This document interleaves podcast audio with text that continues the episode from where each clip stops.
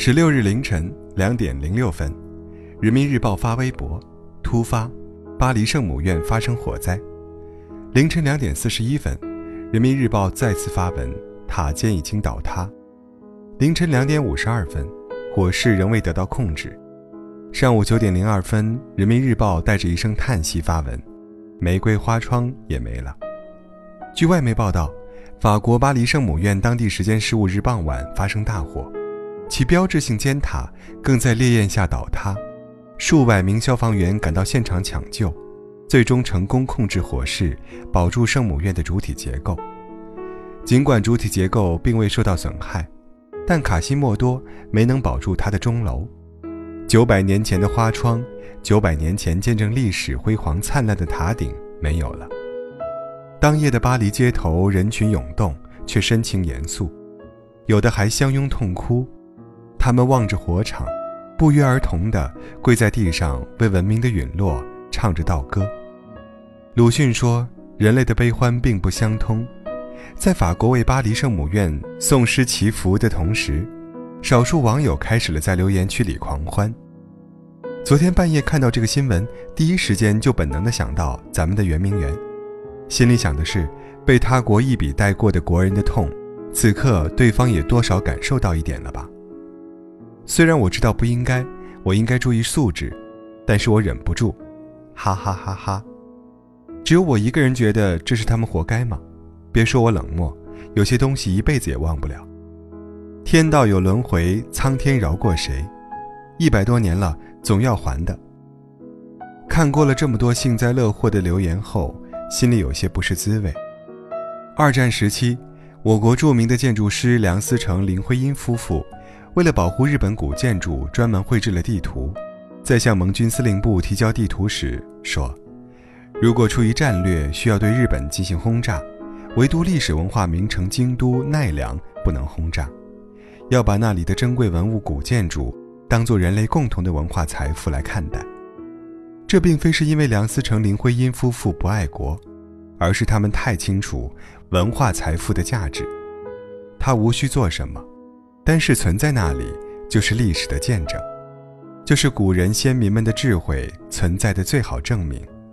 就像长城，哪怕我们从书中一万次地读到描写长城的诗句，也不如亲自踏上长城感受一下，望长城内外惟余莽莽，大河上下顿时滔滔。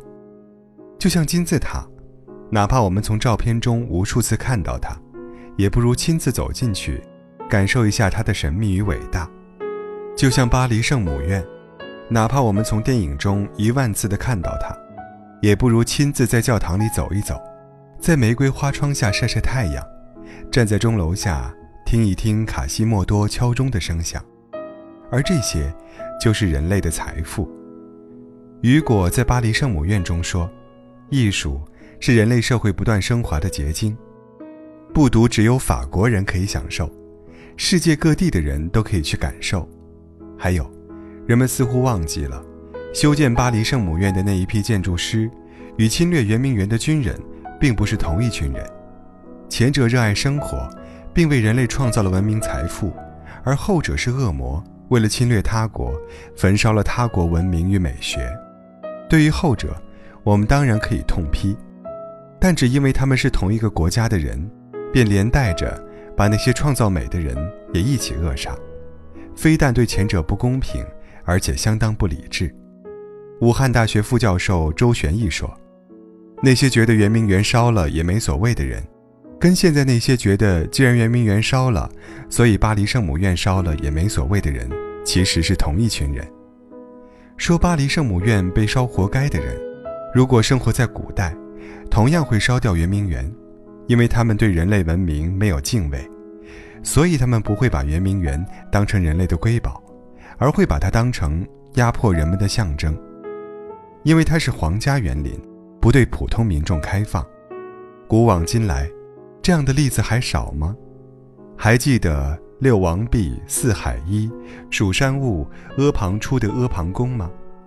项羽当年一把大火把它烧了的原因，就是因为它是秦国的王宫，丝毫不顾及那是中国首次统一的标志性建筑，也是华夏民族开始形成的食物标志。还记得北京的古城墙吗？因为北京城的规划与发展，当时的政府决定拆掉北京的古城墙。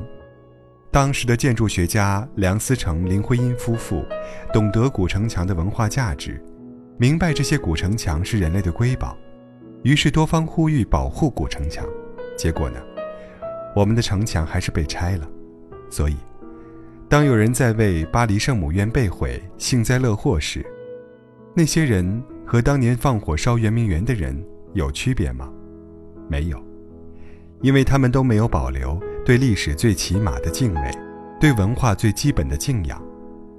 微博用户曼黎说，正因为当年八国联军没有对人类文明的敬畏，所以才烧了圆明园。这些利用巴黎圣母院抒发自己仇恨的人，也同样没有对文明和艺术的敬畏。如果种族和时代互换，他们正是会拿着火把烧圆明园的那种人，因为他们觉得个人利益比人类文明来得重要。你认为巴黎圣母院会消失吗？这是电影《爱在日落黄昏时》的一个问题。影片中，杰西给席琳讲了一个故事，说的是占领巴黎的德军撤出时，他们在巴黎圣母院埋了很多炸药，但他们得留下一个人来按爆破的按钮。但那个人，那个士兵，他却下不了手，他只是呆呆地坐着，惊叹这地方的美妙。当盟军部队到达时，他们发现炸药还在那里，但按钮没人碰过。同样的事情还发生在很多地方。所以你看，如果心存对历史的敬畏，对人类文明的敬仰，对历史的包容，即使是战争时期，巴黎圣母院都不会被毁。反之，如果把巴黎圣母院的大火当成一场狂欢，那么不止巴黎圣母院，全世界的人文瑰宝都难逃厄运。我们的态度就是我们的世界。我相信没有一个人希望文化被毁，世界灭亡。我们所希望的，所期待的，其实都一样。愿每一个生命都能平安幸福，愿所有的美好得以永驻。